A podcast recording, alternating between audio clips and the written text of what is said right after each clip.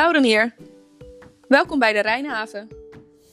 Een van de redenen waarom ik graag de interviews voor de blik naar buiten wilde afnemen, was om meer te weten te komen van de projecten die we binnen Brink doen. Zo ook de Rijnhaven. Met Tristan sprak ik over hoe je van een stuk water een nieuw stuk stad maakt. Zo bijzonder. Luister naar het interview en hoor wat Tristan allemaal te vertellen heeft over dit project. Ik vond het heel erg leuk. Ik ben benieuwd wat jij ervan vindt. En van leert, natuurlijk. Uh, Tristan Kuhne, uh, senior manager bij Brink. En sinds tweeduizend acht werkzaam bij Brink. Uh, als coördinator van de vakgroep ontwikkelen en investeren. En ik houd me bezig met financieel strategische vraagstukken bij ontwikkeling en herontwikkeling van de gebouwde omgeving. Dus veel bij uh, projecten en gebiedsontwikkelingen. Uh, hoe van een eerste idee een haalbaar project te maken en alles wat daarbij komt kijken. Uh, en vanuit die hoedanigheid ook sinds een aantal jaren aan de slag als markt- en contractspecialist bij de gemeente Rotterdam. Hou ik me bezig met gronduitgiftes, onderhandelingen met projectontwikkelaars en ervoor te zorgen dat uh, nieuwe stukjes stad tot ontwikkeling worden gebracht. Uh, met het juiste draagvlak uh, en in de juiste stukken terecht uh, komen. Uh, en uh, nou, dat doe ik op uh, Katerdrecht en Wilhelminapier, maar sinds een aantal jaren ook alweer uh, in de Rijnhaven, om van een stukje water een nieuw stukje stad te gaan, uh, gaan maken. Nou ja, uh, het is eigenlijk een, uh, in het verlengde van wat je op uh, nationaal, misschien zelfs wel internationaal uh, gebied ziet ontstaan uh, aan trend. Uh, een, een, een verdere verstedelijking, toename van de woningbouwbehoeften. Uh, maar eigenlijk afname uh, van de ruimte in de stad. Dus je gaat op zoek naar nieuwe manieren om toch uh, een nieuw stukje stad uh, te maken. Of in ieder geval een deel van die woningbouwbehoefte in de stad te kunnen laten landen. Dat zie je uh, bijvoorbeeld in vrijkomende stationslocaties. Uh, uh, of uh, we gaan op zoek uh, naar nog meer de hoogte in. Uh, en uh, voor wat betreft Rotterdam, specifiek de Rijnhaven, is er naar gekeken hoe je van een stukje water een nieuw stukje stad uh, kan maken. Um, nou, dat gaat uh, ook niet zonder slag of stoot. Um, want ja, het is nu nog water. Het moet eerst land worden gemaakt. En pas als het land is, ga je weer een soort van regulier gebiedsontwikkelingstraject in. Uh, maar dat is, meer, dat is meer de kwantitatieve uh, vraag uh, vanuit de woningbouwbehoeften. Uh, er is ook een grote roep naar kwalitatieve invulling. Uh, want bij meer inwoners en het wonen in de stad wordt ook gewoon een uh, bepaald Uh, voorzieningenniveau, uh, uh, uh, niet alleen maar uh, commercieel of maatschappelijk van aard, maar ook gewoon recreatieve buitenruimte, verblijfsruimte, uh, et cetera. Uh, dus die combinatie aan ambities uh, ja, moet eigenlijk landen of kan landen uh, in de Rijnhaven en daarmee ook invulling te geven aan uh, ambitie op stadsniveau. Uh, Rotterdam als uh, centrum op twee oevers. Ja, je zou zeggen, of je zou kunnen zeggen dat het project nog in de kinderschoenen staat. In die zin dat het nog steeds volledig water en haven is. Uh, desalniettemin zijn al wel heel veel stappen gezet om te komen waar we nu staan. Uh, er is sprake uh, van een uh, concrete invulling van het gebied. Of althans, uh, op een bepaald hoog abstractieniveau. Een, een, een vastgoedprogramma, uh, een ruimtelijk kader. Uh, we hebben zicht op wat voor werkzaamheden er op wat voor moment in de tijd uitgevoerd moeten worden. Wat daar de bijbehorende uh, kostenniveau uh, is, opbrengstenniveau. Uh, en dat leidt gewoon tot een, tot een haalbaar plan. Uh, dat is ook doorvertaald in de grondexploitatie die recent door de Raad is vastgesteld. Dus daarmee eigenlijk ook uh, uh, budget en, en, en uh, mandaat om hiermee aan de slag te gaan. Uh, Maar ja, goed, uh, je moet bij zo'n grondexploitatie niet te afhankelijk zijn van uh, die uh, megalomane ontwikkeling die je voor ogen hebt. Uh, voor wat betreft je financiële resultaten. Dus het is een grondexploitatie die robuust genoeg is, maar ook flexibel genoeg is. Uh, dus enerzijds dat die ook daadwerkelijk wel tegen een stootje kan. Maar ook nog kan anticiperen op uh, nou ja, veranderende uh, marktomstandigheden. Uh, die je vooraf wellicht niet helemaal kan uh, voorspellen of overzien. Dus met een realistisch scenario komt daar een, een, een haalbaar project uit. Uh, maar ook als het even tegen zit, kun je het gebied op een andere manier aanwenden. Uh, of zijn er in ieder geval nog beheersmaatregelen voorhanden uh, om toch tot een haalbaar plan uh, te komen. nou, mooie mijlpalen die we al hebben bereikt. Los van het vaststellen, laten vaststellen van de grondexploitatie uh, is ook een ambitiedocument wat uh, een tweetal jaar geleden uh, openbaar is uh, gemaakt nadat de Raad hem heeft vastgesteld. Uh, daarover is ook een participatietraject met omwonenden gestart. Er zijn verdere ideeën opgehaald en mede op basis van die participatie uh, is dat ambitiedocument, uh, uh, nou ja, heeft dat verder vorm gekregen uh, uh, tot een masterplan. Uh, en dat masterplan laat ook uh, heel duidelijk het ambitieniveau en de invulling van dat ambitieniveau uh, zien op, uh, uh, nou ja, op dit stukje Rotterdam.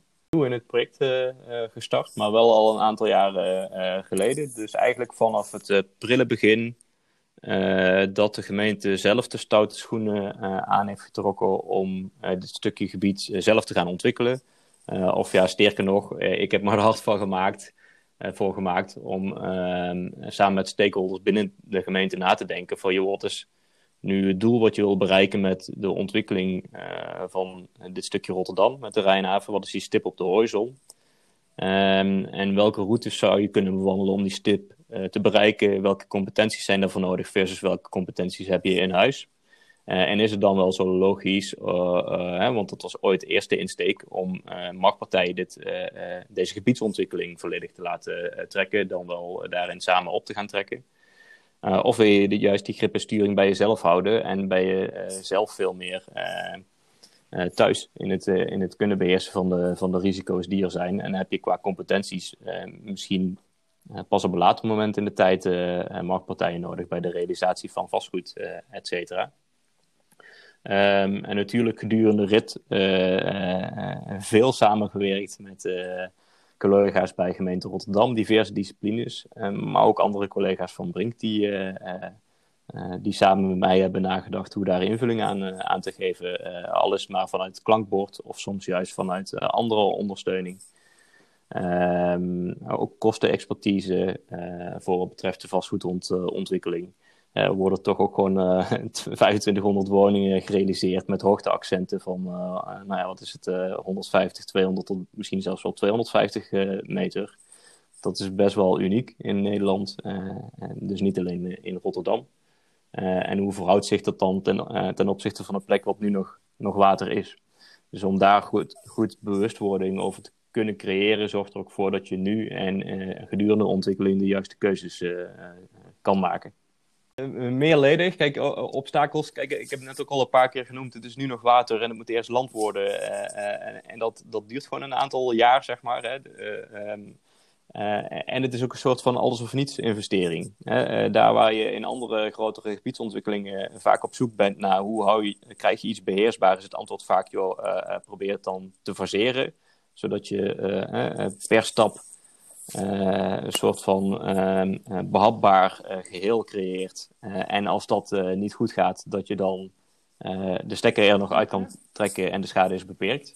Uh, maar hier ga je gewoon letterlijk uh, uh, tien of wel meer miljoen uh, uh, in een paar dagen in de Rijnhaven kiepen.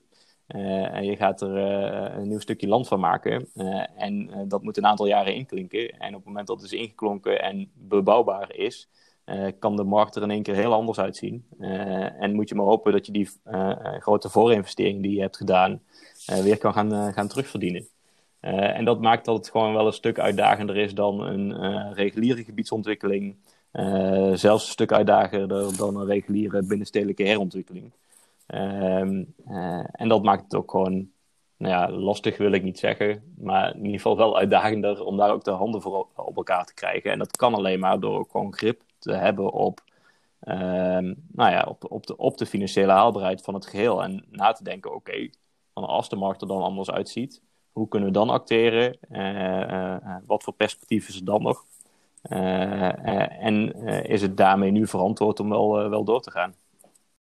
Um, nou, ik denk dat wij bij uitstek uh, in staat zijn om en uh, de inhoud te kunnen verzorgen, dus meer op dat financieel-strategische vlak. Dus uh, uh, hoe ziet de haalbaarheid eruit? Welke risico's zijn dat dan? Hoe kun je ze managen?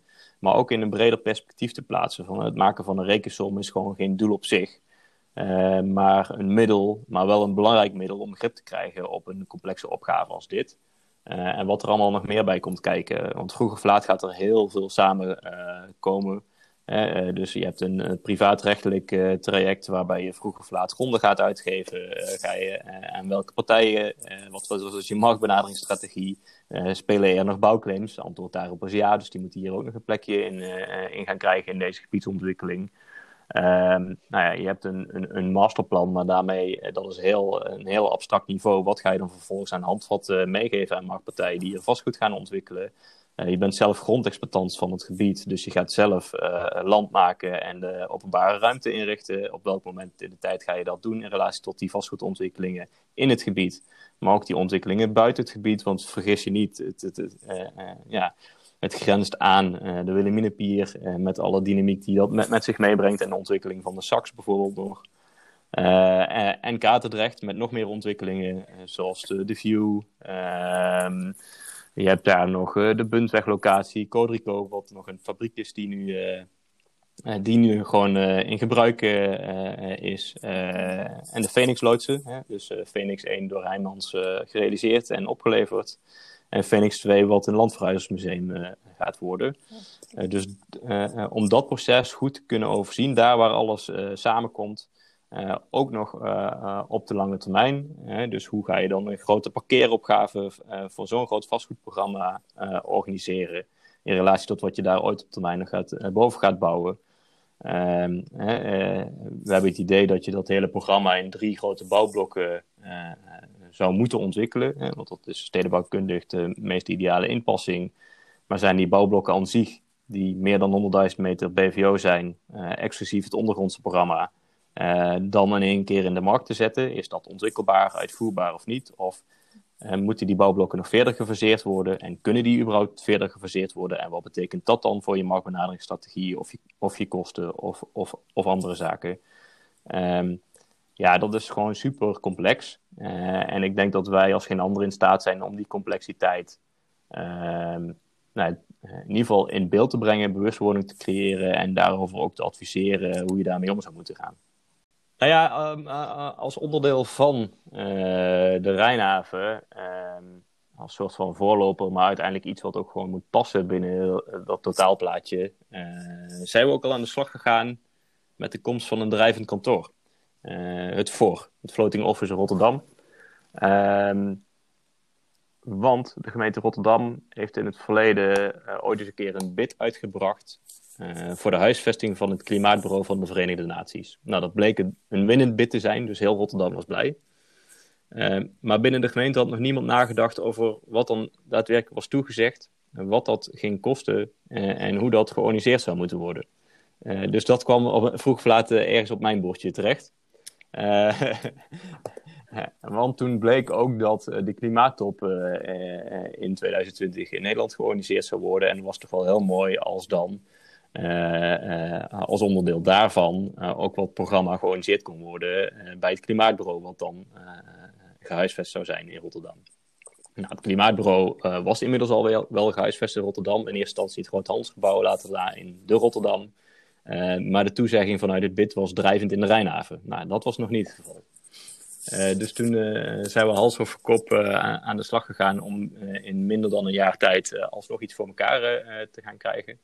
Uh, uiteindelijk heeft het erin geresulteerd dat we samen met een uh, projectontwikkelaar, uh, Red Company, een stukje Rijnhaven in erfpacht hebben uitgegeven. Dat is in, uh, vlak voor de zomer twintig twintig uh, geweest. Ehm... Uh, Uh, en wordt nu dat drijvende kantoor uh, uh, afgebouwd in de Rijnhaven. Het ligt nog niet op zijn definitieve plek. Dat is het geval op het moment dat hij helemaal is afgebouwd, gaat hij naar zijn definitieve plek. Uh, maar een leuk detail daarin is uh, dat, dat er ook eigenlijk geen bouwlocatie uh, uh, uh, op korte afstand van de Rijnhaven voorhanden was. Dus ze hebben uh, het ponton, He, want dat is het drijvende lichaam waar het kantoor uiteindelijk op, uh, op is afgebouwd. Uh, hebben ze in uh, Zaandam uh, aan elkaar, uh, of in elkaar gezet, aan elkaar gezet. Uh, en dat geheel van nou, bijna zeventig meter lang en wat zal het zijn, twintig, dertig meter breed, is vervolgens via uh, binnenwateren uh, naar de Rijnhaven uh, gesleept. Uh, en uiteindelijk ook uh, onder uh, luid gejuich uh, verwelkomd. Het paste echt uh, op centimeters nauwkeurig uh, d- door de opening van, van de Rijnhavenbrug. Nou, dat was natuurlijk ook wel de hele bedoeling, want hij is, uh, het is een, een, een tijdelijk uh, gebouw. Dus we hebben het ook gewoon met een tijdelijke omgevingsvergunning hebben we het publiekrechtelijk uh, geregeld. Dus dat is een maximale periode van tien jaar. Daarna moet hij ook weg. Dus hij moet ook door, uh, weer uit de Rijnhavenbrug. Uh, daar moet hij dus ook weer doorheen uh, als, als hij weggaat. Uh, maar dus ook gewoon letterlijk door sluizen het hele land uh, do- uh, doorkruist. En uh, daar zijn ook mooie opnames voor, uh, van. Dus dat is ook uh, zeker aan te raden om eens een keer uh, uh, terug te kijken. Maar dat is dus allemaal net uh, goed gegaan. Uh, nou ja, en daaraan gerelateerd spelen hier nu nog steeds uh, heel veel interessante zaken en casussen. Uh, waar ik graag nog een keertje met iedereen over door wil praten. Want daar heb ik uh, genoeg uh, meegemaakt. Maar het is natuurlijk wel een hele mooie mijlpaal om uh, dit alsnog geregeld uh, te krijgen binnen zo'n kort tijdsbestek. En dat vergt gewoon een enorme inspanning van zowel een ontwikkelaar als gemeente uh, en andere partijen die daarbij uh, betrokken zijn.